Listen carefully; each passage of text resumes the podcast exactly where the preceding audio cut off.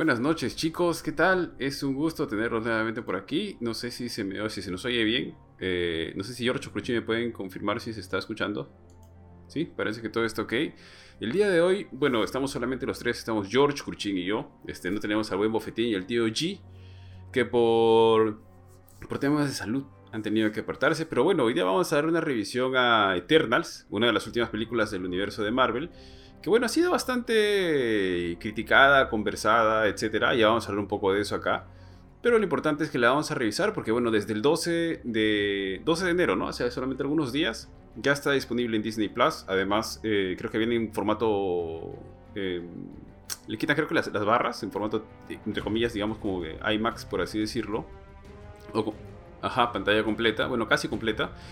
Así que vamos a dar una vuelta, pero no sin antes saludar aquí al buen George, el buen Cruchín. ¿Cómo estás, George? ¿Qué tal, Ari? ¿Qué tal, Kur? ¿Cómo están? acá listo para hablar de hecho una película que salió mediados del año pasado, creo.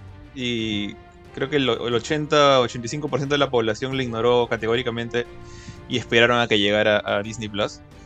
Y bueno, así como creo que yo, yo la he visto, no sé si alguno de ustedes la vio en el cine. Me acuerdo que, que, Johan sí, sí la vio. No, no, no, no sé si alguien más lo ha hecho. No, no, yo por mi parte no, para nada. Es más, me desanimaron todos los comentarios que leí. Pero la verdad que lo que vi me gustó un montón no entiendo por qué le tiraron tanto hate a la película.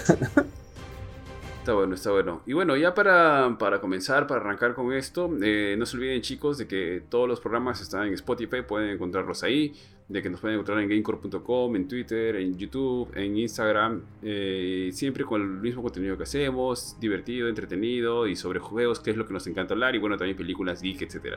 Así que, bueno, para arrancar con esto y no nada más larga, bueno, mira, tenemos aquí a Pablo Garrido Campos que nos dice, buenas noches gente de Gamecore, ¿qué tal su noche? Calorcito, efectivamente, está haciendo calorcito al menos por donde yo estoy. Y eso que solamente es un poco fresco por donde yo vivo aquí en Jesús María. Pero bueno, ya estamos a, bueno, no a medio verano, pero estamos ya bien, bien entrados en el verano, así que era de esperarse. Y eh, sin más, creo que debemos hablar de la película. Eh, creo que yo, yo, tengo al menos varias preguntas, sobre todo que quiero hacerle, supongo que George es que tiene las respuestas más claras y por ahí Cruchin también algunas. Pero para empezar, creo que vamos de frente. Porque cuando yo he preguntado a bastante gente qué te pareció Eternals, y como que algunos me dijeron me, otros me dijeron sí me gustó, etc. Es como que hay opiniones bastante divididas. Pero a ustedes, ¿les gustó o no les gustó la película? Eh, bueno, en mi caso, yo creo que fui con las expectativas bien bajas, así más o menos como, como en el sentido de que habían, había escuchado cosas tan malas de la, película. Y también una que otra persona había dicho que sí era chévere, ¿ah? pero no les creía. Eh, entonces, este, creo que fui con las expectativas tan, tan, tan, tan, tan por los suelos que salí, cuando terminé de verla, porque para esto originalmente quería ver un resumen de 8 minutos en YouTube y después dije, vamos a ver la película completa. La vi completa y mi, mi reacción inicial fue, 2 sigue siendo la peor. O sea, no salí encantado, no, no, salí feliz, no salí diciendo, ah, qué paja, qué, mal han hablado de esta película. No, o sea, las críticas recibidas bien merecidas, varias de ellas. O sea, hay muchas cosas tontas o aburridas de esta película, pero mantengo, o hay películas peores que esto. O sea, está Thor 2, está, creo que, ¿qué otro más por ahí? Este, la... Captain Marvel de repente. Eh, no sé, hay por ahí unas... Esta sí está como que abajito en, el tercio inferior de las películas del MCU, pero no es mala. Eso es lo que, esa es mi opinión, al menos a seguir rapidita nomás igual a mí me pasó algo muy similar, o sea, yo fui con las expectativas muy bajas cuando fui a ver esta, o cuando vi esta y cuando, vi, y cuando vi Shang-Chi. Ahora, lo que sí no me cuadra mucho es que a este le hayan tirado tanto hate, porque si bien comparto lo que dice Jorge, que tiene un montón de cosas bien tontas y estúpidas, o sea, creo que casi todas estas cosas tontas, o este sentido del humor tonto, se repiten en casi todas las películas de Marvel. Y para mí, yo te diría que esta película es mejor que Thor 2 y mejor que toda la primera fase del MCU. A mí personalmente no me gustó mucho la primera fase del MCU, salvo Iron Man, y de ahí todas las demás me parecieron malas. Y esta me parece que está muy por encima de toda la primera fase. Y no entiendo por qué. Yo le pregunté a toda la gente que la vio. Debo haber tenido unos 5 amigos que la vieron en cine. Y todos me dijeron que era muy mala. ¿Sabes? Fácil porque le fui con la expectativa muy baja. Mi, o sea, si me hubieras preguntado eso a mí, o sea, mi respuesta sería. Y eso es una cosa que me. Creo que es una de las cosas que no me gustó de esta película es el, el carisma nulo que tienen estos personajes. O sea, re- realmente, y no sé si ya estamos tratando otro tema, pero eh, si lo comparas con la primera fase del MCU cuando recién se está construyendo, ¿no? O sea, tienes al Capitán América, tienes a Iron Man, tienes a Thor, a Hulk por ahí coladito. eh, todos esos personajes tienen todo un legado y fans que los quieren desde antes de haber salido en las películas. Con la excepción de, no sé, Iron Man creo que era el menos famoso y al final fue como que la, la piedra angular de todo el tema, ¿no? Eh, o sea, si comparas el, el factor carisma de estos personajes y los actores que lo interpretaron, o sea, por ejemplo, Chris Evans prácticamente se convirtió en Steve Rogers de carne y hueso al, al dejar el papel de antorcha humana y, pasar a ser el Capitán América. Por más que la primera película de Capitán América sea como que meh, regularona, yo siento como que sí le agarras cariño al personaje. Incluso a estos no, a estos son como que, pucha, yo... Y, y varios se mueren. Sí, vamos a spoiler igual, ¿no? Varios se mueren en la película y no sentí absolutamente nada por ninguno de ellos. Y creo que eso es justamente por lo que yo, en mi opinión, o sea, esto no es mejor que la primera fase, ni fregando.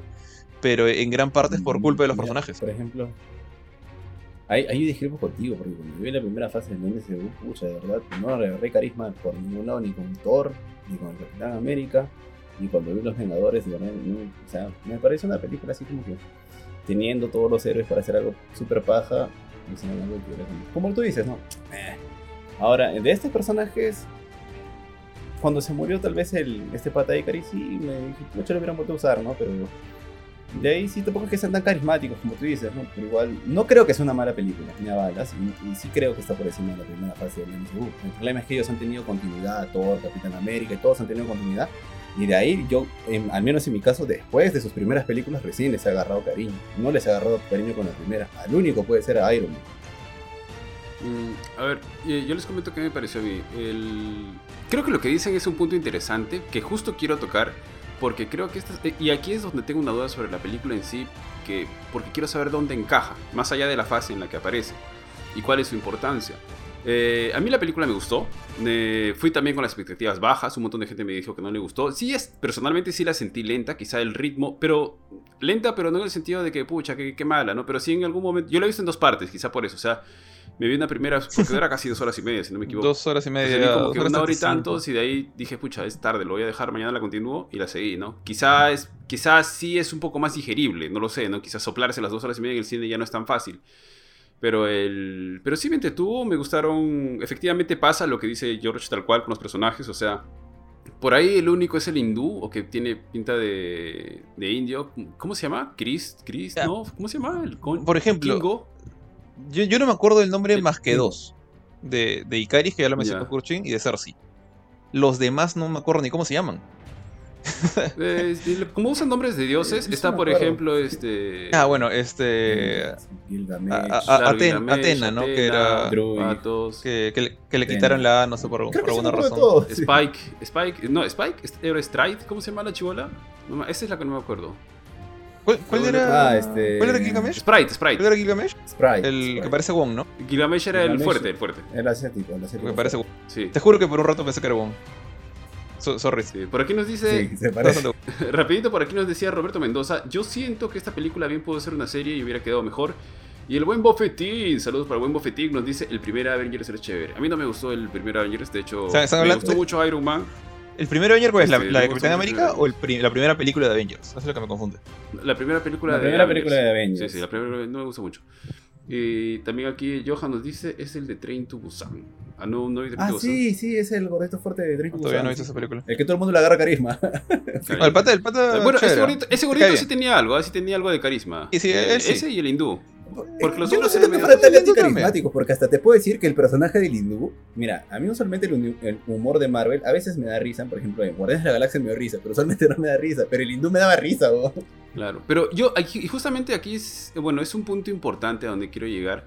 Es que también entiendo de que los personajes, en cierta medida, eh, creo que esta falta de carisma, o sea, creo que es parte del personaje en sí, ¿no? No es porque quizá les falten a ellos actividades actorales, es- perdón, eh, experiencia actoral o algo, ¿no? Sino que creo que parte del diseño del personaje ha sido así porque bueno, son seres vivientes en todo caso, ¿no? No seres humanos, pero que tienen pues alrededor de más de 5.000 años en, en, el planeta Tierra. Prácticamente, claro, son, son robots, ¿no? O sea, básicamente son... Son androides. George Son con Omniman. 5.000 años más. Son Omniman. Claro. No, bueno, Omniman tenía... No, algo de carisma, O- O- ¿no? Omniman es un ser viviente, o sea, estos son, son, Claro, son es- mecánicos. Estos son, son robots. son, ar- son, sintéticos, Ah, son sintéticos. sí, Exactamente. Son sintéticos. Ahora, lo que es importante, eh, lo que es importante y a lo que yo quiero llegar, a mí esta película me parece extraña en el sentido de... Me parece chévere, por ejemplo, de que básicamente lo que están agarrando es que estos seres han venido del espacio, en algún momento han llegado acá, y básicamente un montón de religiones han nacido por los sucesos que ellos han vivido. Como por ejemplo hay un momento donde, eh, no sé si recuerdan que están peleando contra un toro, y está Gilgamesh peleando ahí. Eh, ya, pues y ese toro se llama Enkidu y luego Sprite co- como que les narra a las personas, ¿no? Y Gilgamesh golpeó a Enkidu, y etcétera. Y eso es parte de la historia real de la parte de este de La religión. si no me equivoco, de la parte de los babilonios. Ajá. Sí. Entonces es- existe Gilgamesh, existe Enkidu, y entonces es como que chévere, digamos, oh, ok, los seres humanos han adoptado estos nombres o estos dioses porque estos seres han existido en algún momento en la Tierra. Y bueno, y siguen existiendo, solamente que ahora ya están, pues, este, ahora enseña, enseña en un colegio, o trabaja en un taller, etcétera. ¿no? Es una estrella de cine que es la se autorreencarna de todas sus generaciones, padre, hijo, abuelo, etcétera. Eh, pero lo que iba es, a mí me parece extraña la película en el sentido de que es distinta a las demás, porque es como que no se centra en un solo personaje, como por ejemplo puede ser Iron Man, Capitán América. Tú tienes todas las películas que se centran en un solo personaje. Entonces, creo que esta película, eh, creo que la función de esta película es explicar eh, algo o de- dejarte la base de algo que va a venir más adelante que no te están diciendo aún. Y bueno, al menos yo no lo sé. Sí, creo que tiene mucho que ver que varios de estos, no sé si varios, pero algunos de los Eternals, no sé si estos son los más importantes o hay más importantes, y los Celestiales van a aparecer más adelante, porque ahorita más o menos, el, no sé cuál es el siguiente evento importante, si, la primera, si las primeras tres fases fue la- el cierre con, con Infinity War, no sé cuál va a ser acá, en algún momento he pensado que es la de Kang, eh, porque ya vimos a ya vimos a Kang, vemos que están hablando un montón de los multiversos, o van a ser los celestiales. Eh, yo no sé si es, este, ¿cómo se llama este pata? ¿Galactus es un celestial? ¿Es un celestial? Galactus Eh, George, ¿tú me puedes sacar la duda? es. Técnicamente es un celestial. Porque todo el tiempo que los veo, veo a Galactus. O sea, todo el tiempo que estoy viéndolos, los estoy, estoy viendo Ah, no. a, a Galactus. ahí. O sea, El- no es. ¿Cómo decirlo? No, no es oficialmente un celestial, eh, porque no está en la lista de, de- de los celestials según Marvel. Pero es un ser básicamente de la misma edad, porque o sea, Galactus es, un, es el sobreviviente del universo anterior antes de la creación de este, de este universo. Eh, es una cosa rara. Ya. o sea, ¿Dice el único sobreviviente Claro, o hay más? o sea, fácil por ahí hay más. Sí, siempre hay un- una cosa que se me escapa en los cómics. Pero técnicamente es el, el último ser viviente que sobrevivió del universo pasado y sobrevivió al Big Bang y a la creación del nuevo universo. Pero no es un celestial de manera oficial, así con su diploma y su DNI. Ya, ok. Entonces, a mí lo que me deja. a mí la impresión que me deja la película, porque de hecho tiene un elenco que no es este. Nada especial. O sea, tienes ahí a Rob Stark, tienes ahí a. Pues Ángel Jolie. ¿no? Y de hecho, los que sobreviven, algunos son importantes. ¿no? Vieja.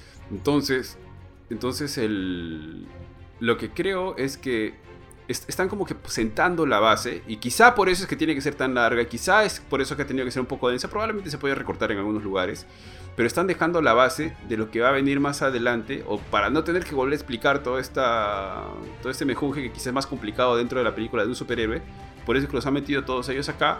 Les han dado ya su base, su historia, su, entre comillas, origen, su desarrollo, su desenvolvimiento. Y ya, conocemos quiénes son los Celestials, ya conocemos quiénes son los Eternals, ya sabemos que ellos han influenciado en la historia de la humanidad, ya sabemos que han estado desde los inicios de la humanidad, desde antes de la gestación de la historia, que están entre nosotros, y aparentemente hay más, y más galaxias, y etcétera.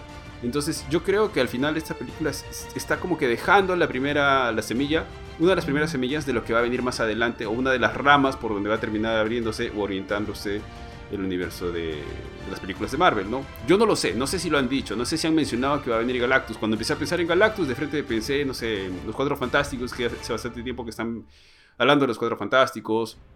O, o si van a meter este, no sé, aquí más podría meter, pero creo que están dejando algo. Yo no sé si ustedes saben o les, han dej- les ha dejado la misma sensación eh, la película, porque sí, al final no habla de ningún héroe en sí, ¿no? Básicamente son estos ¿Cuántos son? O sea- ¿3, 6, 9, 10 personajes? Al personaje. Y les da un poco de tiempo a cada uno, ¿no? O sea, yo siento que el tema con estos es, es un poquito como, no sé, como los X-Men, por así decirlo, en el, en el sentido de que no los presentas como héroes independientes y luego armas al, al team, ¿no? Que es lo que hicieron con los Avengers, por ejemplo, ¿no? Acá eh, todos, los, todos estos héroes son un solo equipo y pelean como equipo y han- todos tienen el mismo origen, no, no tienen nada que los separe uno de otro más allá de su nombre y su poder. Entonces yo creo que está bien que los hayan presentado juntos. Es como, como lo que... Yo creo que quisieron hacer esto originalmente con los inhumanos. Pero luego dijeron, bueno, no vamos a mandar los inhumanos a la serie esta de Hulu y... Creo que fue Hulu, no me acuerdo. Y se, se jodió, no, no, se le horrible la serie, así que los mataron y tenían que conseguir un reemplazo, así que consiguieron a estos. Eh, pero no creo, creo que no hubiera tenido sentido presentar uno por uno a todos estos héroes. Creo que te- sí o sí, como todos comparten el mismo eh, origen, todos son estos seres sintéticos creados por la misma entidad, con la misma misión, que llegaron al mismo tiempo en la Tierra, tienen toda esta historia que dijeron, ¿no? De los, de los dioses o profetas antiguos y esas cosas. Entonces está bien que los hayan presentado juntos. Me parece que por ese lado está bien que lo, que lo hagan rápido.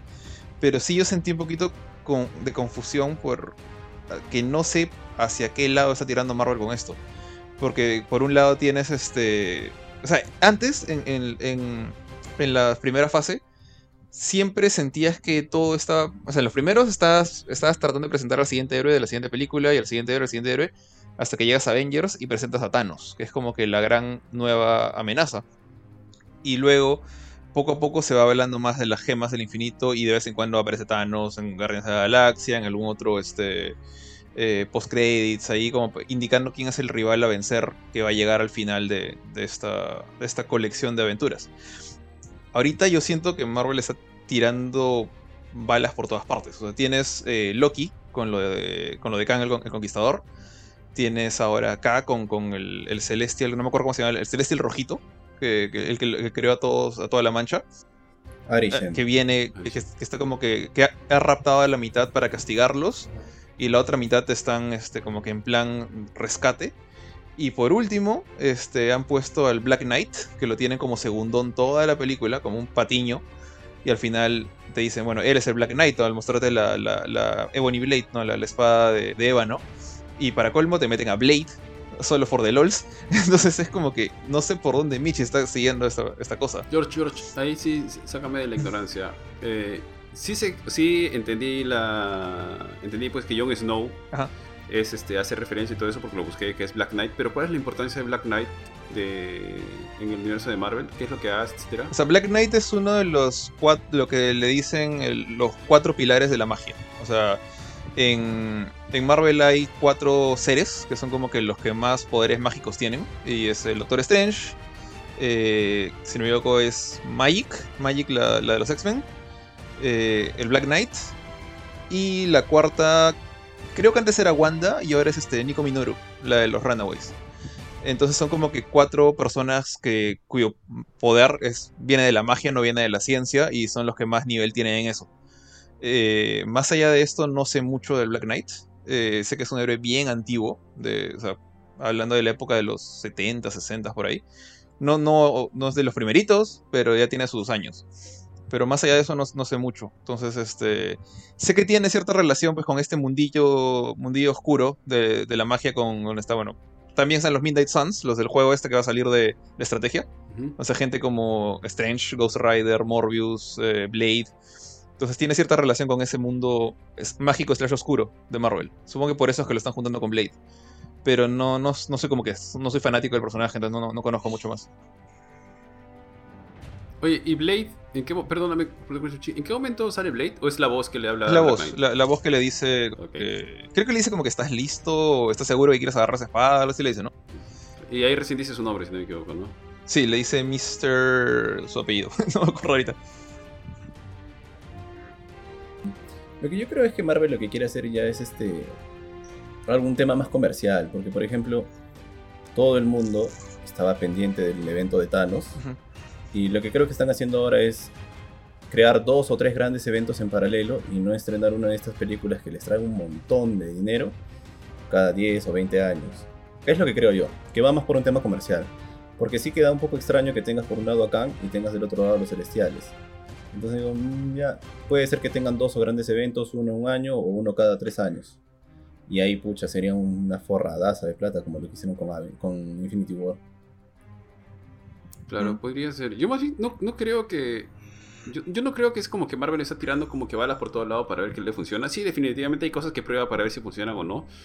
Pero creo que ya con la experiencia que tienen de las tres primeras fases, yo creo que, o sea, probablemente cuando salió Iron Man nadie esperaba que todo eso culminara pues en Infinity War y Endgame, ¿no? Cuando salió la primera película de Iron Man, ni, ni siquiera las siguientes Tal películas. Tal vez ellos sí, Ari, porque ellos pues este, igual siguieron adelante con las películas. Igual yo creo que lo, como que lo han armado en el camino, tenían como que un, creo, no lo sé obviamente, ¿no? Pero que ya se ha empezado a dar forma, pero obviamente ya se han dado cuenta que al menos tener como que estas, todas estas películas viven en un mismo universo y poder tener un gran evento que las une, como dice, podría ser pues dos eventos, etcétera Mm, no creo como que tiren ahora, en este momento al menos, ya en la fase 4, no creo que estén tirando como que balas aleatorias para ver qué pasa. Definitivamente prueban cosas, pero yo creo que ya está más estructurado. O sea, pero, mira, ya tienen como que un plan. Entonces, no... ¿Cuánto tiempo pasó para que tengan un evento como el de Thanos? No, no, no, claro, claro, ha pasado un montón de tiempo. A lo que voy es que en este momento ya, ya están como que, ya saben un poquito de cuál es la fórmula y ya está todo, ya como que esa aleatoriedad, toda esa prueba y error ya no está tan presente en este momento. Hay cosas que no le funcionan y no le van a funcionar, obviamente. Y a, lo que voy es que a lo mejor en los planes de Marvel está, digamos que el siguiente gran evento es en 5 años, ¿ya? Que el siguiente gran evento después de este, que te estoy diciendo que puede ser en 5 años, no sea otra vez después de 10 años, sino que puedan tener grandes eventos cada 3, 4 años. Creo que eso es lo que quieren lograr. ¿Sabes lo que, lo que yo... Lo que yo más pienso es que van a ser como que eventos en paralelo. O sea, ya no va a ser todo el manchón juntándose contra Thanos, que fue lo que hubo en Endgame y en Infinity War, sino que este, tenemos este lado. Es, por ejemplo, eh, mencionaron hace un rato a Shang-Chi, que es también otro, otro héroe nuevo que la gente no esperaba mucho. A, menos esa película a mí sí me gustó mucho más que esta. Eh, y al final de Shang-Chi, que no ha tenido absolutamente toda la película, no ha nada que ver con, los héroes anteriores, más allá de la mención del mandarín y el roche que tuvo con, con Iron Man antes, con Ben Kingsley, el mandarín falso. Eh, tú lo ves que al final, de la nada, eh, bueno, Wong ya había aparecido hace un ratito, como, como un cambio con Abomination. Y al final viene eh, Bruce Banner y la Capitana Marvel a, hablar con él. Porque estas banditas que tenía, sus 10 anillos han causado como una especie de, llamada hacia el infinito, ¿no? Pero ves que, ves que ponen a personajes que tú ya conoces. O sea, incluso el, cambio de Wong, Abomination y al final la, escena post créditos. Eh, en, bueno, en Loki, Loki es un personaje súper conocido de antes y han metido ahí a Kang, que es como que una gran amenaza que viene después. Eh, y así han ido construyendo todas las series. ¿no? Todas las series de, Disney Plus tienen personajes conocidos como protagonistas, o por lo menos como apoyo. Eh, en cambio, esta es completamente nueva. O sea, ni siquiera las escenas post créditos incluyen personajes que ya conoces. O sea, más allá de mencionar que, Star Fox o, o Eros es el hermano de Thanos, no ha salido, no salió, no sé, pues este, alguien de la Black Order, no salió este, un Thanos de otra dimensión, no salió Bruce Banner, no salió nadie que ya conozcas. ¿no? Haber puesto a, los Guardianes de la Galaxia, ¿no? Con el tema es medio espacial, no los pusieron. Eh, están, por eso digo, creo que esta, esta, esta película está como que basando, está empezando un caminito aparte.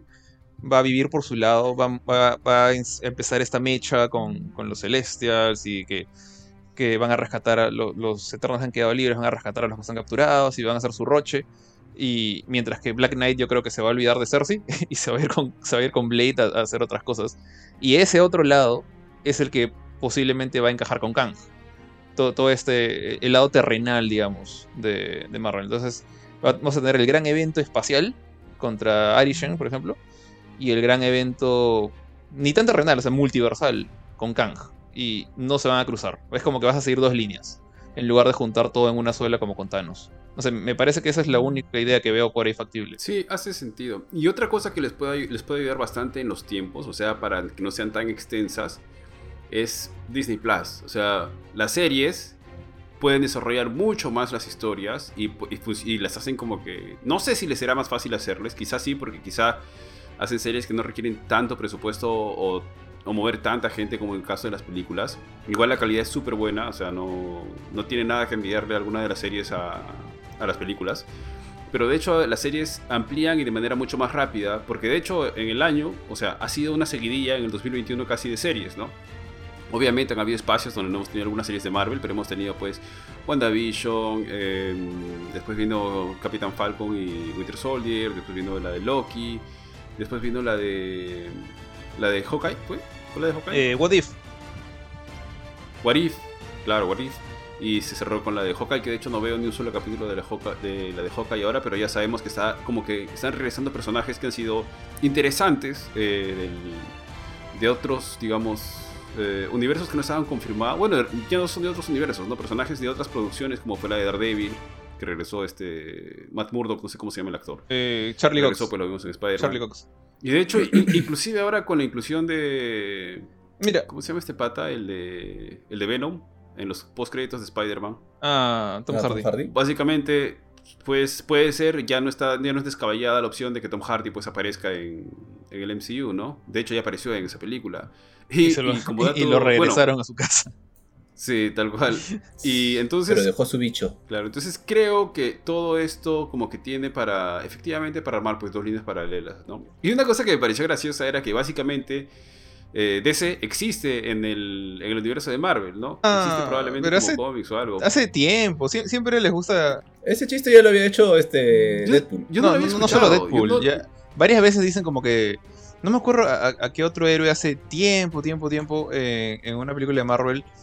Eh, le sacan el ancho y están como que lo vendan, lo están, lo- alguien lo está curando y le dicen, tú no eres Superman. Y, y, o sea, dicen Superman No libremente, o sea, como, como si fuera cualquier cosa. Creo que no. Sí, o dice. Me Estás haciendo dudar, weón. Pero- Yo, yo no recuerdo, pero para mí, a mí sí me llamó la me- atención cuando baja pues y le dice, tú eres, tú puedes volar y no sé cuántos, eres como Superman, le dice el chivolo, ¿no? El hijo de Patos, si no me equivoco. Ajá. Fastos. Fastos, sí. Entonces, ¿te diste cuenta que cuando, cuando me echaba este pata, este, Icaris, era muy similar la manera de pelear que la que tiene este, Henry Cavill en Manos de Steel? O sea, la de Sí, te meto un puñete, te correteo, te meto un puñete, te correteo. Así, a cada rato. Hasta los efectos en Icaris se ven mejor que en. que en- que en- Bueno, es- es- es- que esa Superman, parte, pero bueno. el, el estilo de combate de, de estos seres súper fuertes Sí, es, es te meto un puñete, te persigo, te meto un puñete, te persigo, te meto un puñete. Y era como que súper monótona. Ya hasta que cuando empezó a lanzar sus rayitos por los ojos, ¿no? Que fue lo que hizo después toda la película. Pero era bien. Creo que una de las cosas que también a la pela le, le faltan, o sea, que cojea un poco, es el tema del villano. Porque al final es como que tienes, tienes por un lado el villano este, que es el que aparentemente puede tomar el poder, o sea, que es Cell, básicamente es Cell, que le toma, toma el poder de los demás y, y como que se lo- los adquiere y demás. Pero es como que pasa ¿Cómo se llamaba esa desapercibido. Y, y por el otro lado, creo que Sí. es tan, ta- digamos, tan impresionante el evento que sucede al final y tan inmenso, gigantesco, etcétera, y un poco ridículo, pero con que dices, o sea, oh, qué chévere, porque fi- finalmente no se enfrentan a nada, ¿no? Básicamente solamente impiden que salga este, no me acuerdo cómo se llamaba este celestial, el, el que estaba en la Tiamut. Tierra. Tiamat, Tiamut. creo que sí. Tiamut. Tiamut, claro, impiden que, que entres y descubres un poco de qué iba, de que ellos eran sintéticos, etcétera, etcétera, etcétera, ¿no? Lo tomaron muy bien, ahí ¿ah? también. Lo tomaron muy bien cuando dijeron, ah, sí, somos robots. todo, todo felices, Sí, sí, sí. comiendo su. tomando su, su cerveza de, de- de escupitajo.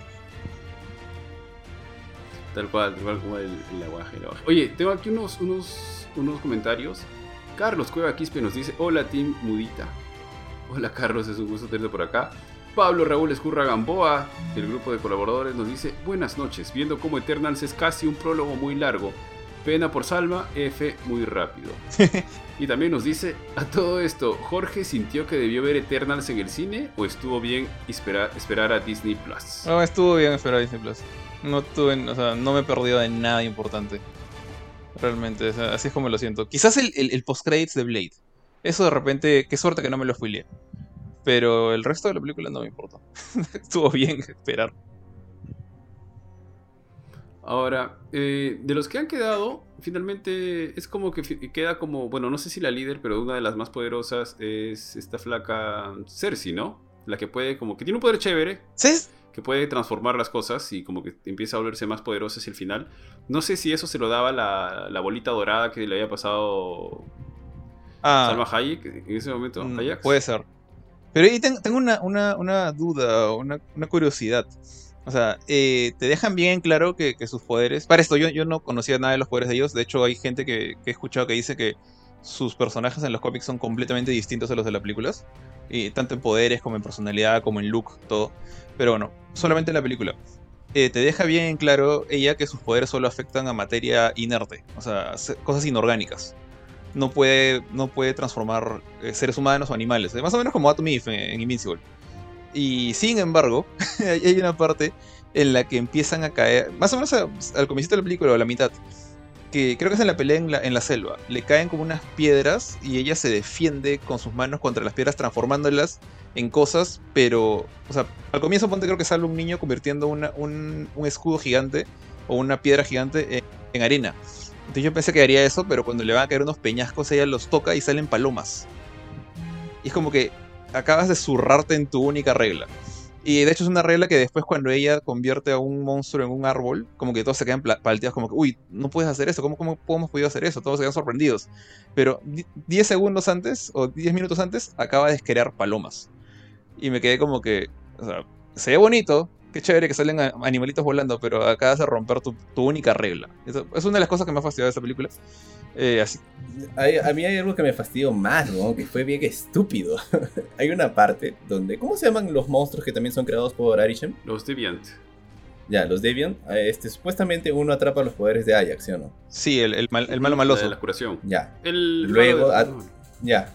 Y me pareció chévere. Y de ahí, de ahí atrapa los poderes de Gilgamesh y toma una forma humanoide. Y dije, puta, qué bacán. Y luego ve a Icaris y se corre. y supuestamente Icaris no lo podía sacar. Sí, o sea, es como que el bro- este Debian es fuerte. Nadie le puede ganar. Ni Icaris le puede ganar. Ahora que es más fuerte comi- comiéndose a Gilgamesh. Lo mira a Icaris y se hace la picha y se va. ¿Dónde está la lógica ahí? Mm, Creo que al final también lo derrota de una Tiene- manera bien monce, ¿no? O sea, como... O sea, tiene una. O sea, y el monstruo era paja, es como que. Qué estupidez le marca, o sea. Tiene un error, es, es un error bien estúpido esa, esa parte de la película. Es como que ahora soy mucho más fuerte y en lugar de agarrarlo a Icaris solo porque estamos varios Debian, me asusto y me voy. O sea, hay varias cosas eh, que me parecieron un poco tontas en la película, como esta de las palomitas. La que tú dices, bueno, no lo había pensado así, pero tiene sentido. O, otra, la de la, la gran regla que tenían cuando... Que de hecho el, el Black Knight eh, Ah. le pregunta a su flaca, no hacerse como que, ¿por qué no nos ayudaron con Thanos? Y su respuesta es, bueno, porque nos prohibieron meternos con nada que no tenga que ver con los Deviants. O sea, si, si hay un Deviant, ok, interviene. Si no hay, no hacemos nada. Eh, ¿Por qué? Porque están como que supervisando. Pero, pero toda, justamente creo que al comienzo dijeron, ¿no? todo el inicio de la historia, ellos no son pasivos, no son como el Watcher. Ellos intervienen hasta por las puras, o sea, intervienen tanto que se convierten en los dioses de las culturas antiguas. Los ves a ayudando a los cavernícolas a construir sus, rejitas, a la gente de, los antiguos imperios a construir sus casitas, les cuentan historias. ¿Qué, clase de, ser no. de, ser pasivo o, no. o solo observador interviene para construir la chocita de- de la señora que acabas de conocer, pero no interviene cuando llega un tipo que mata la mitad del universo, te friega todo el tema de la recolección de energía para tu. para Tiamut, para tu, gigantón que está creciendo en la Tierra. Y es obviamente una cosa que viene de afuera del planeta, algo que los, los terrestres no es que, uy, pobrecitos, tienen que aprender, porque es una cosa que viene de afuera del planeta, es completamente injusto que no intervengan ahí. Siento que, ¿por qué intervienen para ayudarte contra un Waiko, pero no contra el tipo que de un esto puede reventar la mitad del universo? O sea, no, no, me, no me pareció lógica su, su forma de pensar. ¿Cuál fue En la... realidad es bien tonto esa parte. Sí, pero ¿cuál fue la, la explicación que dieron? Que creo que ellos no podían intervenir porque se tenían que desarrollar los seres humanos este, a No, su es propio ritmo. ellos dan una explicación de que, como ha dicho Ford, que solo vamos a meternos si aparecen los Debian. Si no, no nos, no nos metemos. Pero sin embargo, Fasto siempre les da tecnología para que vayan avanzando. Sin embargo, ellos siempre están como que en los palacios o en los castillos de las ciudades más importantes del mundo. Entonces sí están interviniendo de cierto modo. Pero cuando viene alguien a arrasarlos, no hacen nada. Sí, ni siquiera, ni siquiera es una cosa como que como lo que pasó con Fastos, que él dijo, no, les enseñé a, utilizar estas bombas y se destruyeron ellos mismos en una explosión que supongo que fue una guerra, de verdad una guerra mundial, no estoy seguro qué qué- qué escena fue esa que estaba todo destruido y como que se agarra la cabeza diciendo, ¿para qué les enseñé? Se sentía mal. O sea, les han enseñado muchas cosas y yo entiendo que ya no quieren enseñarles después para que ellos aprendan solos, pero... y porque le tienen rabia porque los humanos se matan entre ellos, ya. Pero está viniendo un marcianazo a matarte. Eso no tiene nada que ver con los humanos. O sea, los humanos están completamente ajenos a ese problema. Entonces yo siento que ahí tienen toda la Y por excusa. último, Ajax que sabe, claro, Ajax que sabe la, la verdad de la milanesa que están cosechando este cuyes para chanchos para el matadero. claro, Ajax por último, oye, nos está fregando, nos está pegando la chacra, oh, vayan y párenlo ese Claro, Thanos". claro, también está ese detalle, ¿no? Y dice como que sí, no- nos fregaron la chakra y, y nos, nos, nos atrasamos por cinco años. Pero los humanos no lo arreglaron. Es como que. Fue, eso fue medio sonso. Es tonto, ajá. Para mí también me parece tonto eso. Por aquí tenemos a Alberto Pantaleón que nos dice saludos. Cruchín, creo que Uy. le toca dar los saludos. En los del 2022, saludos pues, Don Panta. El diseño nuevo, dile. Y tenemos a Ángel Cerván, que nos dice, los Eternals son los que guían a la humanidad, más allá de eso no pueden intervenir en sus conflictos. Sí, creo que esa es un poco la, la explicación que dan, pero como que se rompe, es medio extraña a través Es de. Al es- guiar a la humanidad, muy débil la estás poniendo las semillas para el conflicto. Entonces, no son inocentes tampoco, ¿no? Entonces, no. Sí, al final de cuentas, supongo que sí que es olvidarte de la lógica, déjalo un poco pasar y, y diviértete, ¿no? Porque si no, si no friega un poco. Sí, Sí, es verdad, es verdad. Eh, George, y la figura del hermano de Thanos, Star Fox. Mm. Es un eh, titán. ¿Cuál es la relevancia que tiene hacia adelante? Eh, el tipo estuvo como personaje secundario durante Infinity Gauntlet, que digamos es el, el- el equivalente a lo que vimos en Infinity War y en, y en Endgame. El- pero, ¿qué más? El tipo no es un personaje muy, al menos a mí, a mí me interesa mucho. No es como su hermano, que es, que es el- un malo maloso grande. Este pata más como que... No me acuerdo bien cuáles son sus poderes, pero el tipo básicamente puede controlar la cabeza de la gente o, su... es como que uno de sus poderes, entre comillas, es como que ser sumamente atractivo. Entonces el pata básicamente, como su nombre lo dice, Eros, se dedica a andar por... viajando por diferentes planetas, diferentes países, agarrándose a cuanta flaca puede. Porque le parece divertido, porque todos se mueren por él. Más allá de eso, no conozco gran cosa del tipo. Es un payaso cósmico. No es este. No es como que un anti-Thanos que. O sea, la, la versión contraria a Thanos sería Adam Warlock. Que es otro, un pata que, que de hecho va a salir en Guardianes de la Galaxia, tengo entendido, porque ya, ya, ya mostraron que lo están. Lo. Que lo están. Eh, ¿Casteado? El cast es el chiquito Eh, del sí, meme, es, ¿no? es el, pelirrojo de los memes. Es- Ese, ese pata para mí es como que el- un, un- un tipo que está al nivel de Thanos y que también estuvo metido en Infinity Gauntlet. Eros Star Fox no está al nivel de Thanos. se supone, o sea, es un titán, pero normalmente su hermano lo agarra de, de, de porquería cuando quiere, o sea, no, no está a, a ese nivel de amenaza. Y, y su sidekick tiene ahí un Benito que lo acompaña. Ah, Pip. El, el Benito se llama Pip, Pip el troll. Eh, pucha, ese pata hace menos. No, o sea, sé, sé que es un troll, es un pata, o sea, un- es, su raza es troll, pero es un ser espacial. Es, es la, no sé decir la raza, pero la, la especie, el grupo de, de gente que de donde nació Thanos, o sea, los, los titanes, son básicamente el equivalente a los New Gods de, o sea, a Darkseid y a la gente esta de DC. Creo que los dos son creados por. ah, no, fíjate que me estoy olvidando el, el nombre de quien creó los New Gods, creo que es Kirby. Eh, estoy, ahorita estoy, estoy haciendo en Google porque. no- ya, Kirby, qué idiota. Claro. Eh, no me acuerdo cuál fue el, orden. Creo que, creo que Kirby creó primero a, Darkseid y a la mancha de DC. Hubo un roche, si no me equivoco. O, primero Marvel al revés, pero es como que su, su creación la traspasó de un lado a otro. Entonces, como que hay dos sets de personajes muy similares. En DC están los New Gods eh, y en Marvel están los Titanes. sea, Thanos, Eros y uno que otro más por ahí. Eh, pero Eros no es malo. Eros es. Es una especie de Loki, por así decirlo, pero con, con menos carisma. Eh, sí, es un, es un pata que le gusta joder, básicamente. Está bien, está Y es este Harry Styles. Sí. Sí es, ¿no? sí, sí es, sí es, sí es. Porque justo Pirina llegó en esa parte y me dijo, oye, es Harry Styles. Tal cual. Eh, a, ver, por, a ver, por aquí Ángel Cerván nos sigue diciendo, sí tiene sentido ya que fue algo que les impuso su dios, que son los celestiales. Y agrega, y al final es como que algunos de los Eternals se deciden rebelar en contra de su dios. Bueno, es antes de que los reseteen, ¿no? Porque básicamente cada vez los reseteaban y los reseteaban. Borraban disco duro y Ya. listo. Claro, algunos de los Eternals se, se rebelan ante Ajax y se separan. Lo cual tiene más sentido que cuando llegue Thanos participe. Si ya se habían revelado antes. Pero no se revelaron. O sea, lo que entendí es que cuando, cuando ocurrió esto, cuando, cuando todos como que se desilusionaron con la humanidad, eh, Ajax les dijo como que, ¿sabes qué? Eh, chicos, ya matamos a todos los bichos que venimos a matar, hagan su vida, hagan lo suyo, váyanse, hagan lo que quieran. Entonces, claro, ahí pudieron intervenir, porque ya estaban con, con total libre albedrío. No lo hicieron porque no la gana, pero no- ya, ya no estaban siguiendo sus órdenes.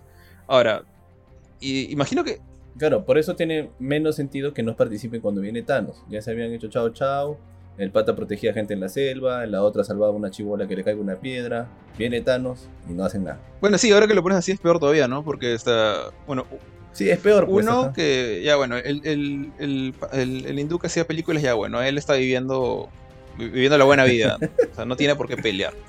Pero el, el tipo que controlaba mentes, que estaba súper empinchado con, con todo lo que le habían hecho aguantar. Y se fue a crear su comunidad en la selva. Él, yo creo que sí debió protegerlos. O por lo menos reaccionar cuando, cuando vio que empezaron a, a desaparecer unos cuantos de sus, de sus minions. Eh, ya, bueno, Gilgamesh y, y Angelina Jolie no creo, porque ellos están como que encerrados en su, en su casita de adobe. Imagino que ninguno de los dos los... o sea, a estos patas, cuando, lo, cuando Thanos hace el, el blip, los, no los borraría, ¿no? Porque no son seres vivos. Son Asumo que no, que no seguía. No, porque son como robots. robots. Bueno, Son Terminators. ah, Vision no fue borrado porque estaba muerto, así que no tenemos como que una referencia. Pero yo imagino que no, pues imagino que han sobrevivido. Porque sabían, ¿no? Sabían que sí, Thanos esto y el otro. Entonces... Sí, la verdad, e- esa excusa de no, me- no, no nos metemos porque, porque no, no- nos lo ordenó. No sé, no, no, no termina de cuadra- de cuadrarme por muchas, muchas cosas que hacen ellos o que no hacen. Por aquí Martín Dufo nos dice, hola muchachos, Eternals es una película realmente inclusiva y eso me agradó mucho. Uy, a mí también me gusta eso. Bueno, en ese lado Sí, sí, creo que inclusive. es el personaje de Fastos, ¿no? El que tiene inclusive su, su hijito, está casado y todo. O hay personajes con sobrepeso, Gilgamesh, Fastos, ya no hay que tienen que ser súper chapados, musculosos, meterlos al gimnasio. Bueno, Eh, único, Fastos era el que- También acuérdate que, que hicieron un montón de, de, de publicidad este, relacionada al pata este, al, al hindú. No, no sé si es hindú, el que tiene pinta de, de ascendencia india. Mm. Kingo creo que se llama. Que el actor, pucha, ahora está recontrachapado, recontraformado y todo para poder hacer... Sí, pero por ejemplo, tú comparas con las primeras fases y a todos los metían al gimnasio. A Paul Rudd, a Andan, a todos. Sí, sí. Bueno, eso es verdura, eso es verdura. Bueno, sí, ¿no? Como que ya chapaste el personaje a entrenar chole. Ahora es como que ya pues, no hay, no hay tanto esa presión. O sea, todos... Ahora, entiendo que hay... co- Perdón, dale, George. No, no, iba a decir que todos acá o sea, tienen como que sus, su aspecto bien definido uno a otro. O sea, donde, em, donde son igualitos es en, en los trajes que de, de Power Rangers que les han puesto. Como que incluso están con, con- con sus colorcitos. Tú eres el rojo, tú eres el azul, tú eres Sí. el- la blanca, tú eres el negro. Pero la persona en sí sí son bien variados. Eso está chévere. Mm. A ver, por aquí también Martín Dufo nos dice, no, la verdadera inclusión fue la personaje sordomuda y el lenguaje de señas, esa es la verdadera inclusión. También. Es que por todos lados tiene, porque también hay gente mayor, hay chivolos, hay hombres, mujeres. Hay, bueno, no sé si lo sean en la realidad, pero también hay personajes este gay. Y creo que no se había visto así en Marvel. Mm, no, no recuerdo que sea No visto. que yo Recuerdo, recuerde, ¿ah? La verdad es que Ajá. tampoco recuerdo. Porque también Fastos es como que también lo más inclusivo. en cuanto- nunca había visto un héroe homosexual, por así decirlo. O sea, me, acuerdo que, que hubo todo un tema con Loki. Por, por el tema de que decían que Loki iba a ser bisexual.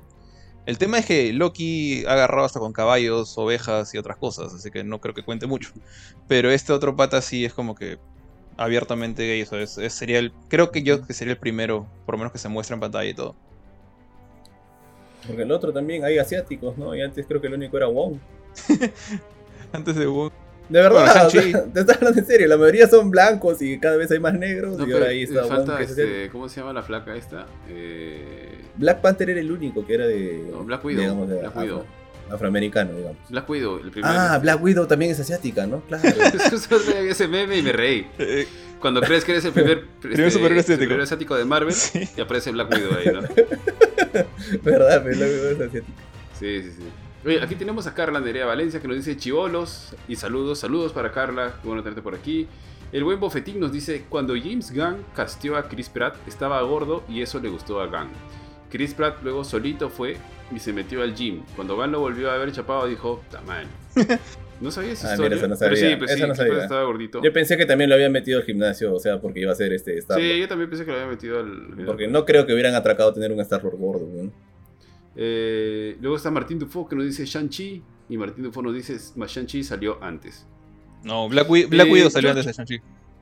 Claro, Black Widow estuvo antes que Shang-Chi. Sí. Eh, pero bueno, aquí creo que en, en esta lista no falta, no falta nadie, ¿no? Tenemos latinos, asiáticos, de ascendencia afrodescendientes, perdón, caucásicos, hindúes. Nada, no, no se les ha quedado nada, ¿no? No, los latinos también la. Claro, Salma Hayek, latina. Salma Hayek, claro. So- Ah, Salma Hayek también, me he olvidado. o sea, hay. Esa es la, sordo, la sordomuda. Es- eh, Salma Hayek es latina. bueno, Icaris es el, el único gringo eh, estándar. Angelina, pues Angelina. Cer- Cersei, Angelina. Claro, Cersei parece Sí, también. Cersei es asiática. Ah. eh, la chivola esta es este. Es este elfo. Es elfo. ¿Qué más? Elfo. Sí. Eh, O sea, básicamente este era un, como una película de Benetton. Le puede haber puesto Benetton. Benito. Sí. Eh, yo le eché- Chaco. Y el. ¿Cómo se llama esto? Bueno, porque Ángel Cerván nos dice: Para mí, yo siento que Eternal fue un poco mejor que Shang-Chi.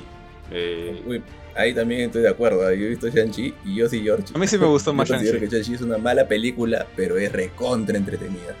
Pero es mala. Shang-Chi sí me parece una mala película. Es. No, no sé. A mí no me parece mala. O sea, me sí la parece recomendaría estándar. porque es muy entretenida. Y es entretenida. Es fa- Es muy entretenida, pero la vería una vez nomás. No la podría ver otra vez. ¿no? No, yo sí lo vería otra vez. no, yo sí no he visto Shang-Chi.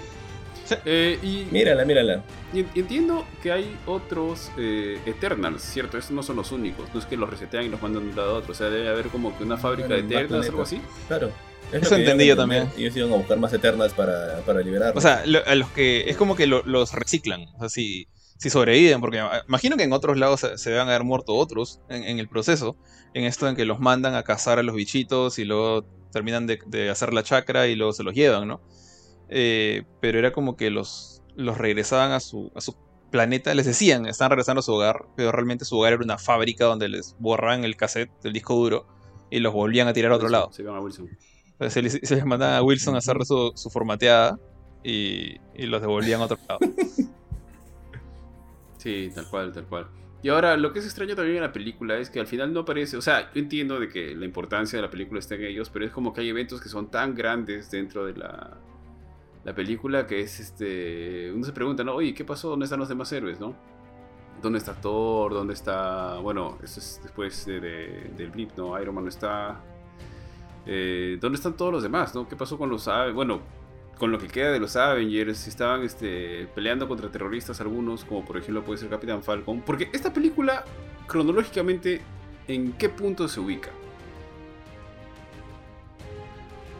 Se ubica inmediatamente después de los eventos de Endgame. Tengo entendido que ahorita la, después de Capitán Falcon. ahorita la más lejana en nivel eh, a cronología es Hawkeye.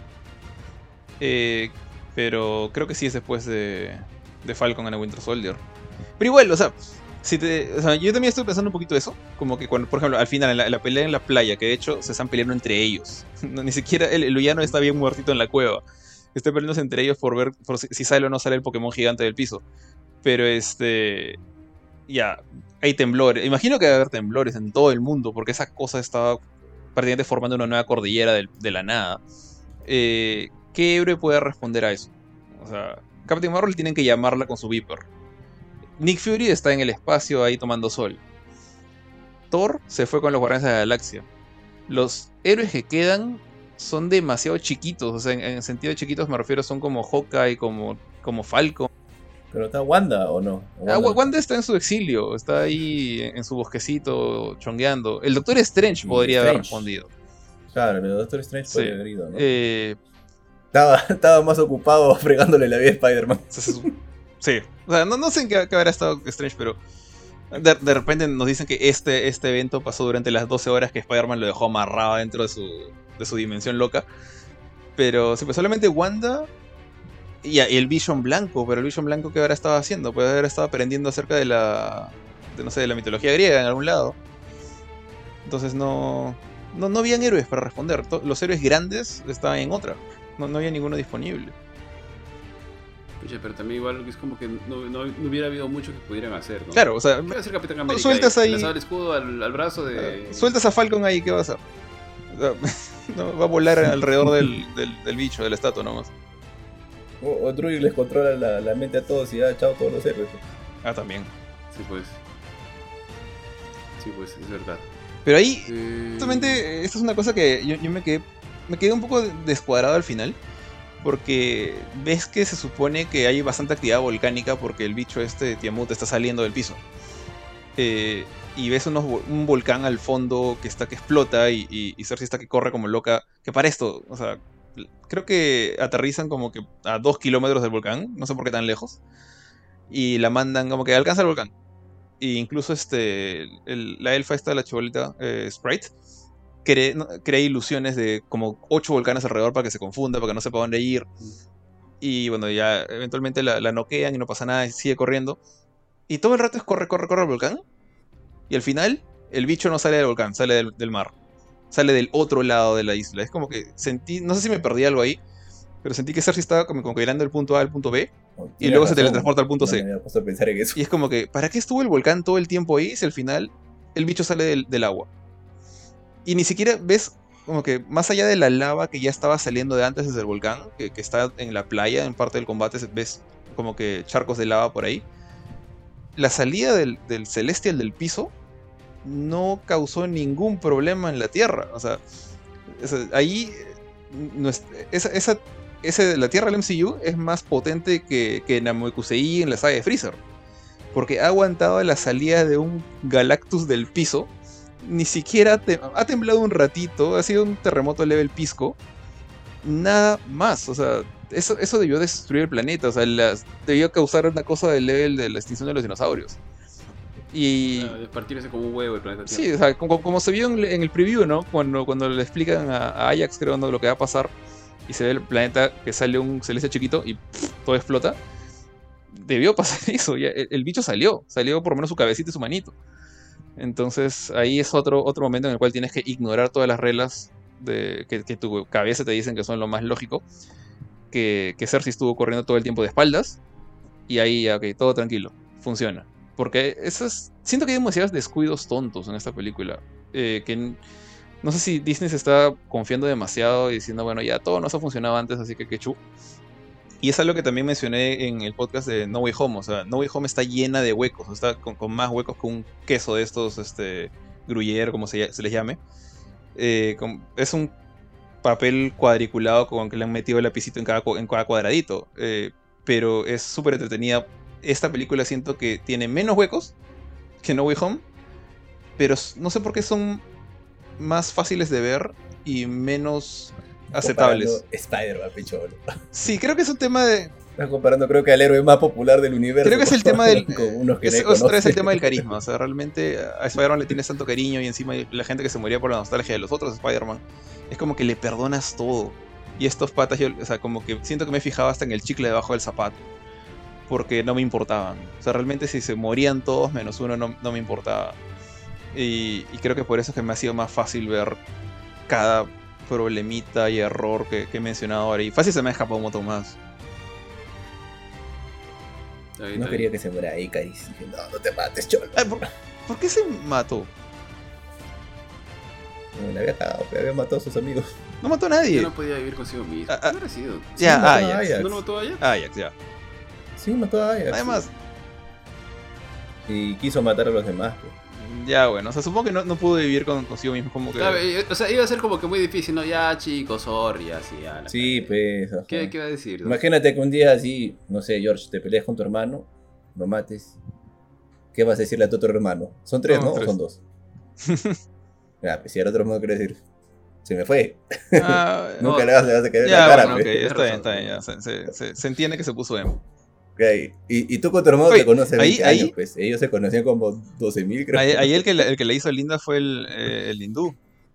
Porque él agarró y dijo, bueno, yo, yo creo en esto, yo creo que está bien que, que- que se chifen a los humanos, pero no me voy a pelear con ustedes. Así que chao, me voy a grabar mi trilogía. Y se fue a la India. Y es como que. Y no, no apareció de nuevo hasta que se lo raptaron. La, la hizo linda el pata, se escapó de todo el asunto. Sí, mira, por acá algunos comentarios. Nos dice eh, Martín Dufo, una pregunta, la historia de Moon Knight, según el tráiler, que yo al menos no- aún no he visto el tráiler de Moon Knight, ocurre en la misma ciudad en donde están los Eternals. Bueno, de hecho los Eternals están en varias ciudades, pero, están por todo el mundo. Por todo el mundo. pero ¿no- ¿ustedes ya vieron el tráiler de Moon Knight? Sí, yo sí lo he visto. No, no hay mayor este, indicación de que en qué ciudad es que ocurre esto. Pero yo asumo que es Nueva York. O sea, Nueva York es como que el centro de todo lo que es Marvel, en particularmente cuando se trata de héroes de, que no son a nivel cósmico, que son a nivel terrenal. Entonces, yo creo que va a ser en Nueva York otra vez. Y Eternals co- comienza en Londres. De ahí, no sé, mm, hay mil, como que cuatro países más donde... Se mueve Donde ocurre, mundo. Claro. Luego Martín Dufo nos dice, lo hablo por el museo que sale allí. Y nos dice, la historia de Eternals es después de los hechos, porque uno de ellos dice que él puede ser el nuevo Capitán América. Es después de También Endgame. nos agrega el... Sí, Y también nos dice, el bicho estaba en el Tonga. Tal cual. Por aquí, el buen Bofetín nos dice, Bofe, ¿qué poder de Eternal tendrías tú? El poder de tener todos los poderes. como Cartman. Y Pablo Raúl Escurra Gamboa nos tal cual. Pablo Raúl Escurra Gamboa nos dice, creo que Icarus se suicida porque ve que no tiene ningún objetivo que defina su vida, como esperar el nacimiento del Celestial. Y no le encuentra sentido estar con los demás. Sí, sí, es un mix, es un mix de cosas, pero ya no tenía... Se, se- se puso Benito. Tiene No sé. sentido.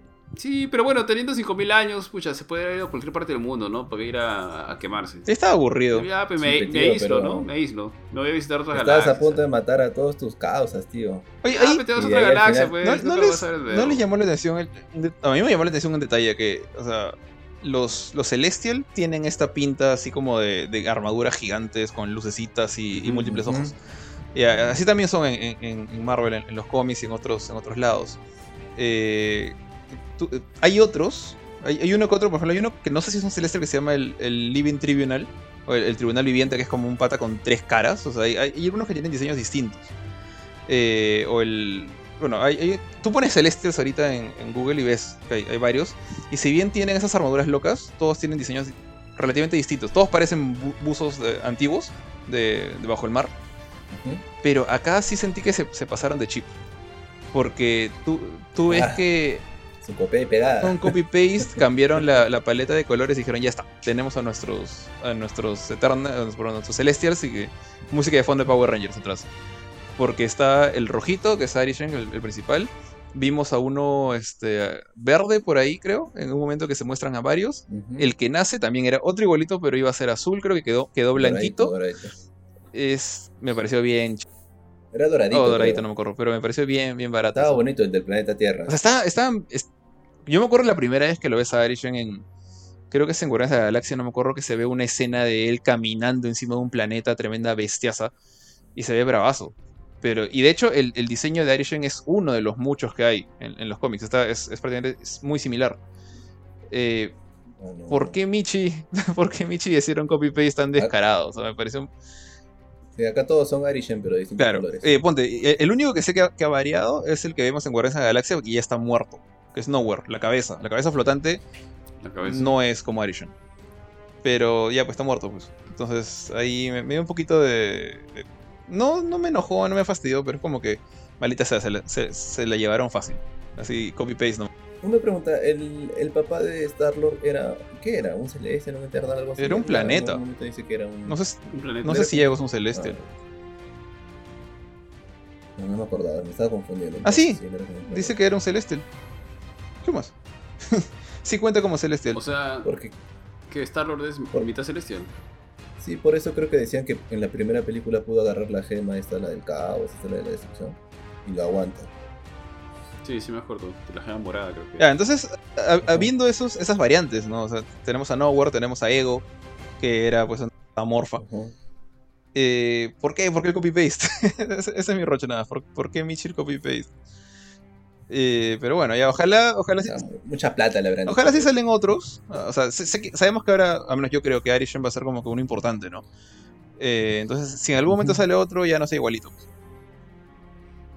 Pero, pero Arishem tampoco no es, no es que les dice, oye, este, me cagaron y ahora los friego, los friego yo a ustedes, ¿no? Sino creo que les dice, voy a ustedes han hecho esto, así que voy a evaluar lo que han hecho y si tienen razón al haber salvado al, al planeta Tierra o a los, seres, hu- a los seres humanos que hay en el planeta Tierra, etcétera, y según eso voy a juzgarlos. Algo así es lo que entendí, me parece Ah, recordar. algo así le O sea, dice. no es que le dice Claro, porque no es que los va a castigar directamente, sino va a decir, voy a evaluar si sus acciones han merecido la pena, así que vamos a ver, los voy a poner en el cuarto de castigo nomás. Sí, sí. Me, imagino, ¿no? Que uno de los Eternals fuera este de- peruano. ¿O tú sabes quién soy yo? No, no, sí, me ¿Tú imagino, sabes ¿no? con qué te estás metiendo? Me imagino que les, les dice a Arishet, ¿no? Eh, chicos, y bueno, voy a evaluar lo que han hecho y de repente aparece... Aparecen los NFTs en el planeta Tierra. Bueno, ya la cagaron, ya. Los mato a todos, los mato a todos. No, sí, Eh, sí les dice eso. Le dice que los va, los va a tener como que. ¿Qué será? Pues los, los pondrá en animación suspendida. Los toques. o sea, son, son, son máquinas. Las, las guarda, les quita la batería un rato y que descansa. Oye, y de todos esos, ¿no les pareció como que... Creo que Kling o King o no sé cómo se llama. Me pareció que era como que ya demasiado... O sea, era, era carismático, era gracioso, etcétera. Pero como que no... De sus poderes creo que era el peor, el peor poder le había tocado. Básicamente Dispara- dispara- disparaba pelotitas de... de Oye, luz pero. A rayos, Sí, disparaba. rayitos de luz, pero. Cha, pero no sé. Pero cargaba también así como Dragon Ball, así, ¡pah! un super disparo. Claro, no, y es, el, el le reventó la cabeza a un, a un bicho de estos, que aguantaban golpe y todo. Debian. Porque se sentía por momentos, o sea, no voy a negar que por momentos sentía como que alguien estaba jugando las pistolitas como un niño, como con las manos. piu, piu, piu, piu, piu. Ah, sí. de risa. un poco chistoso. Pero. Me, pare- me- me pareció, el de, Angel- el de Angelina Jolie me pareció bien chévere. El, el de las armas, cómo había enseñado sus armas, cómo peleaba, etcétera, me pareció que lo habían hecho bien bacán. Los efectos bien bonitos, o sea, para que la película tiene unos efectazos. A mí sí me hubiera gustado verla en el cine. Sí, sí tuvo buenos efectos. Pero. Mm. No, eh, sí, estoy pensando, creo que el, único de todo este manchón de gente que tiene un poder relativamente monce es Gilgamesh. O sea, el pata es fuerte. El de la fuerza. El pegalón. Nada Sí, el Que- Creo que pegalón. era el tanque, pues también, ¿o no? El que aguantaba. Claro, Sí, Que iba al recio. o sea, ya tanque que aguantaba, igual se lo bajó uno solo, ¿ah? Ba- Bastó uno que lo agarró por la espalda y ya se lo bajó. Tan, tan tanque no era. Los, los- Eh, Es que esa parte es ilógica, pues. Porque Gilgamesh como que la puede controlar a Atena, luego se lo comen a Gilgamesh, supuestamente sobre contra Power, luego el Debian se paltea y dice, uy, viene Ikari solo. Ya le había pegado antes, pero ahora me palteo, ahora que soy más fuerte me voy. de hecho, si te das cuenta, o sea, Como que, eh, Es como. O sea, este pata supuestamente es súper fuerte. Pero aparte tienes a, a Icaris, que es súper fuerte, vuela y lanza rayos. Entonces, ¿de qué te sirve el otro? Entonces es como. De repente. De repente es un modelo antiguo que, que crearon hace tiempo los, los Celestials y de ahí lo renovaron con el modelo Icaris. Y simplemente les dio penita no reciclarlo al- a, a Gilgamesh. Es lo único que se me ocurre porque. ¿Saben- ¿Saben cuál me sorprendió? Que pensé que iba a ser una basura peleando, era Fastos, pero cuando peleaba era chévere. Ah, sí, era bien chévere. No, sí, me pareció bien bacán cómo, cómo este, utilizó esas, sus maquinitas locas para, para Sí, atrapar a, a, a Icaris y dejarlo en el piso y, A y inutilizarlo siendo uno de los más fuertes, ¿no? Que, que como dijeron, hasta el Claro. Deviant le, le arrugó. Sí, bien, bien chévere él. Este... Y la, la que se mueve rápido también, bacán. O sea, bacán como le hicieron pelear, porque a veces cuando veo a Flash y lo hacen correr así como si estuviera en plena natación, ¿por qué no lo hacen así? No, esa flaca me pareció chévere cuando, cuando empezó a, a pelear y, y no me acuerdo ni su nombre, sorry, pero que fue como que la primera que no le tenía... Todos le tenían miedo a, a Icaris como si fuera Superman. O sea, en el sentido de que es como si la, la Liga de Justicia, en, en la película de la Liga de Justicia, tanto en la de Snyder como en la de Whedon, cuando lo ven a Superman resucitado es como que están que se orinan de miedo y no saben qué hacer. Yo sentí que lo mismo pasaba acá. Era como que todos le tienen ese respeto porque es el más fuerte, el, el- el que mejor salió del, de la incubadora. Pero ella no, es como que vio y fu, se le tiró encima y le empezó a pegar lo más rápido que pudo. Sí, o sea, bien, bien chévere. Es como que sabía, ¿no? Que si lo dejaba que él le metiera un golpecito le iba a doler un montón, así que tenía que meterle muchos. Está bien, está bien, está bien. Por aquí Pablo Raúl Escurra nos dice, el hindú parecía que estaba haciendo el ataque de Yuyu Hakusho. A mí sí me vaciló Aria, o sea, sí se veía todo Solito, por sí. momentos, pero sí me vacilaba su poder. Está bien, está bien, está bien. Está bien, chicos. O sea, el, ¿Qué más? ¿Qué más podemos decir de decir, el- pata-. De las escenas post créditos, pe. el, el pata era... Ah, sí. Solo para, para cerrar, o sea, el tipo yo imagino que era el más débil a nivel físico. Eh, bueno, de, de repente Cersei y el pata que controlaba las mentes también eran débiles, ¿no? Pero era como un, el, típico DPS de un, de un RPG eh, online. Es como que el pata que tú sabes que si le meten un puñete lo tumban, pero tiene estos poderes súper que hacen un súper pendejos que hacen un montón de daño y que si lo dejas cargar más, eh, hacer el casting por más tiempo hace más daño todavía. E- Eso era el, el pata de las pistolitas para mí. Entonces sí, sí, siempre es chévere. Sí. El poder de Cersei también me pareció paja. Me pareció chévere, que podía cambiar o transmutar las cosas. Me pareció chévere. Ese poder es bien Penn Davis. Estamos. Sí, y al final ya cuando puede transmutar este, bueno, igual con sus huecos y todo, eh, seres vivientes, me parece chévere. Eh, y eso chicos, no sé qué más podemos decir de Eternals, algo que se nos esté quedando ahí en el aire que no hayamos mencionado. Me- Mencionaste lo de las escenas Sus- post créditos. Sus escenas post créditos, Ah, ¿qué les sí, parecieron? Sí, entretenidas, pues como dijo George, ¿no? o sea, no amarra con nada, o casi, con casi, casi nada, excepto con la voz de, de Blade, que no amarra con nada de, del otro que hemos estado viendo, al menos por ahora, ¿no? Pero a mí me dio más ganas de saber quién era Black Knight, porque básicamente creo que la magia, no sé si la magia, o, en- al menos entendí que estaba en la espada el, el poder o algo, no, no tanto en él en sí, o sea, la espada era la que carga con todo, o él ya tiene algún poder. Eh, no, creo que es la espada. Creo que es la espada principalmente la, que le da los poderes. Podría equivocarme, la verdad. No, como, como dije hace un rato, no conozco casi nada del pata. Eh, no sé. Yo, imagino que lo que van a hacer es juntarlos a ellos dos, o sea, a Blade, al, al Black Knight y a. y imagino que a Moon Knight. Que ya lo, ya lo están presentando, ¿no? Para hacer una especie de. ¿Cómo se llaman estos? Este, los Marvel. Bueno, si, si metes ahí a a gente como, no sé, Punisher o Spider-Man, ya tienes a los Marvel Knights. Pero no creo que lleguen a eso. O sea, me- no creo que pongan a Spider-Man con, con héroes tan pe- peligrosos, oscuros como Blade o como el mismo Moon Knight. O sea, el Mo- Moon Knight es este, Paul Dameron, ¿no? O me estoy confundiendo. Sí, sí, sí. Sí. O- O sea, Os- Oscar Isaac. Isaac. Apocalipsis. Oscar Isaacs. Apocalipsis. Sí, sí, la drag queen, la drag queen que hizo de que, Apocalipsis. hasta que me hicieron, Ahí Gus. cuando me hicieron acordar que era Apocalipsis, pucha, me olvidó por completo de ese, esa esa película. Nunca vi este Dark Phoenix. Al- Algún día la, Yo tampoco. Después de ver Apocalipsis no quise ver Dark Phoenix. Me acuerdo que Apocalipsis la vi en el cine, no sé por qué la vi en el cine, qué, qué grave error. Es que las, a mí las dos anteriores me parecieron buenas. O sea, creo también, que nadie pensó de que iba a ser mala. A pesar de que el trailer se veía horrible el, el personaje de Apocalipsis, pero creo que nadie pensó que iba a ser mala. O al menos Mala. tan mala. Bueno, o sea, de- Me vi Días de un futuro pasado y me encantó la película. Creo que en su momento es la que más me gustó de superar esa película era Bueno, ya bien- había Batman, pero. su- superar ese Ah. Days of Future Past era bien yuca. A mí no, no me gustó First Class. Honestamente, yo soy una de las pocas personas que no le gustó First Class. Pero Mm, sí Days of Future. Past sí me gustó bastante. Me pareció bien chévere. Y esta Apocalipsis fue como que un cero a la izquierda al lado de esa otra. A mí sí me gustó este de primera clase. Después de haber visto las siete películas de Wolverine que las hicieron caletear como X-Men 1, 2 y 3 y Wolverine. Siete 2, películas. Vi First Class y dije, ah, esta paja, por fin una película de X-Men que no trata de Wolverine. Ahora, la, la- Oye, y. Perdón, no iba a decir, ah, y, y la, gente, la gente esta que pide el, el regreso de, de Jackman, ¿no? Pobrecito no lo quieren dejarse Ah, retirar. sí, Ah, sí. de Hugh Jackman. Eh, ya bueno, y en escena post créditos, en la primera que se ve al menos, eh, yo no sé todavía, pero ¿cuál es el, el papel o el evento? ¿Han dicho algo ya de Blade? Se sabe que es el, el pata este, el moreno que ganó el Oscar, no me acuerdo cómo se llama. ¿Ah, sí? Eh, Maher, Sí, es- es este- Mahershala Ali.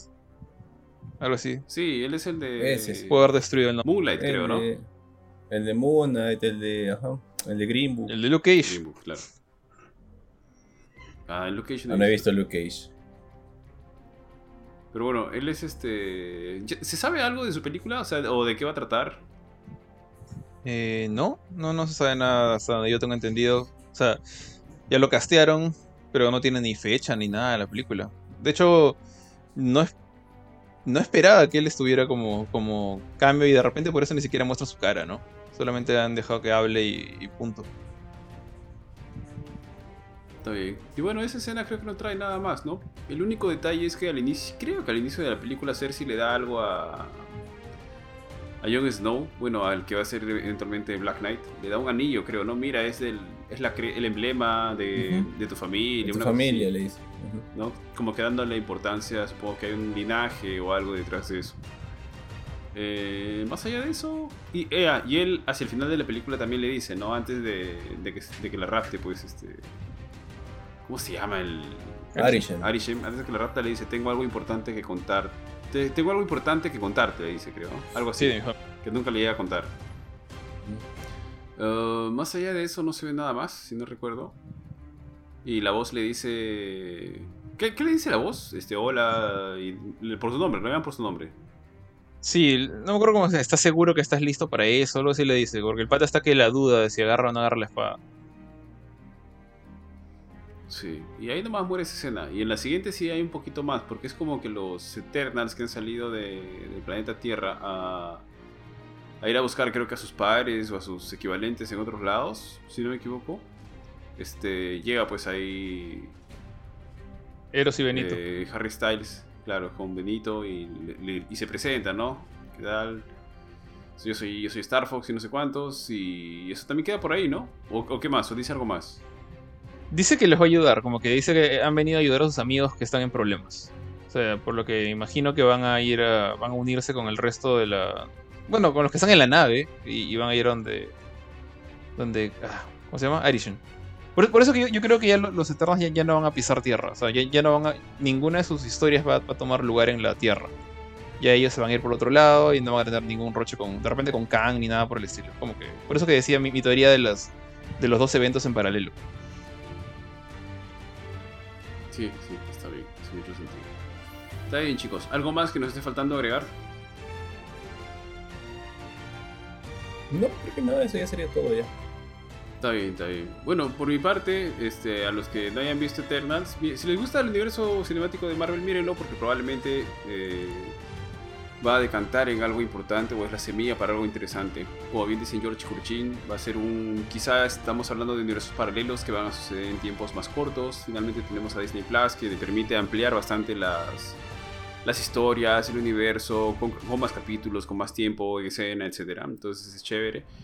Eh, igual chicos, no se olviden que estamos en gamecore.com, que estamos en Twitter, estamos en Facebook, estamos en YouTube, estamos en Instagram, nos encuentran en todo lado como Gamecore, pueden encontrarnos en Spotify, eh, también como Gamecore Podcast, ahí están todos los episodios completos, está el Gamecore Podcast, la filme, algunos noticias y reviews que hemos hecho. Así que denle una chequeada, visítenos. Gracias también a los colaboradores que nos han acompañado. Ya saben que tenemos un grupo de colaboradores. Ellos tienen acceso a sorteos este, particulares, sorteos especiales solo para ellos. Tienen, estamos en un grupo de Telegram con ellos, con los que siempre conversamos. Así que eh, gracias a ellos. Y si alguien se quiere sumar, pues ahí tiene el botón en la página de, de Facebook. Y por favor, bienvenido sea. Ya igual vamos a estar hablando de las, de las cosas que vienen en las siguientes semanas. Por ahí algunas eh, transmisiones que vamos a hacer en vivo. Kurchin prometió Fasmofobia. Tenemos pendiente transmitir Fasmofobia de 4. Ya lo descargué ya. Sí, ahí está. Así que vamos a seguir con eso. Y se vienen algunas novedades que estamos viendo también tras bambalinas. Oye, y antes de despedirme, George, un, pequeño cherry, porque justo hice una nota ayer y me, dio curiosidad.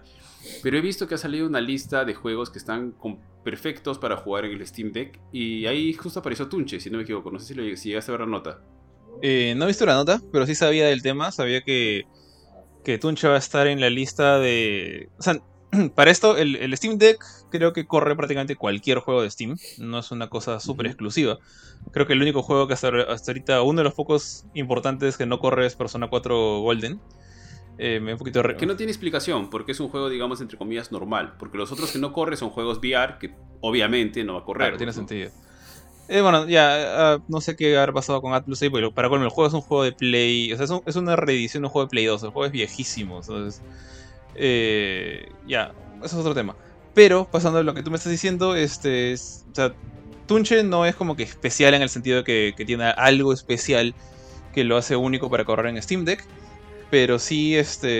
De hecho, es chévere que nos hayan considerado para esto como uno de los juegos que ya está como que optimizado para correr tranquilamente sin ningún problema en, en la nueva máquina de Steam. Y, y si bien como que no es algo que nos hace especiales a, a- a los que hemos hecho el juego, al juego mismo, es bonito como que se ha reconocido, como que ese juego corre. Entonces, si quieren llevar un... Si tienen Tunch en Steam y quieren llevarlo donde quieran y, y- y jugarlo donde les dé la gana, ya lo pueden hacer si es que tienen en su Steam Deck.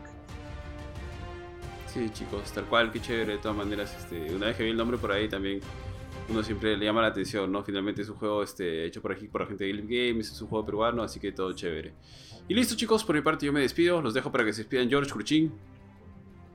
Eh, bueno, muchas gracias por, por el rato. Eh, yo pensé que iba a estar el Benito, sabía que Johan se había, se había roto la uña y por eso no podía este, estar en el podcast. Eh, pero bueno, ya para la próxima será en algún momento que tengamos una chance de, juntarnos a hablar de alguna otra película, alguna otra serie, ya, ya veremos qué sale. Eh, de todas maneras, ¿y esta película ya cuántos meses tiene? Estuvo, salió a la mitad del año y recién lo estamos viendo, recién yo lo estoy viendo por lo menos en el 2022. Y... No es una mala película, definitivamente no es una mala película, no es peor que Thor 2, hay, cosas mucho peores en, el MCU. Yo creo que de repente me he fijado, he sido demasiado fijón en varias cosas que, que no me han gustado. Pero es entretenida. se deja ver. Se, no es wow. No es ni, ni cerca de mis favoritas. Creo que, es más, creo que ni siquiera la volvería a ver. Pero se deja ver una vez. Es, por ese lado es, simpática. Así que si, les da curiosidad y todavía no la han visto, pueden verla ahorita eh, gratis con su suscripción de Disney Plus. Y por mi lado, eso ha sido, creo, todo por el día de hoy. Kurchin. Igualmente, gente, muchas gracias. De verdad que yo sí les recomendaría ver Eternals. No es la mejor película, pero si me tuviera que dar una puntuación, le daría un 7, un 7.5. No me parece malo. Y, nada, ya nos estamos viendo. Qué bueno que hayan vuelto las transmisiones en este 2022 que recién estamos empezando. Un abrazo para todos y cuídense que los contagios están bravos. Sí, chicos, tal cual. Muchas gracias con todos. Chao.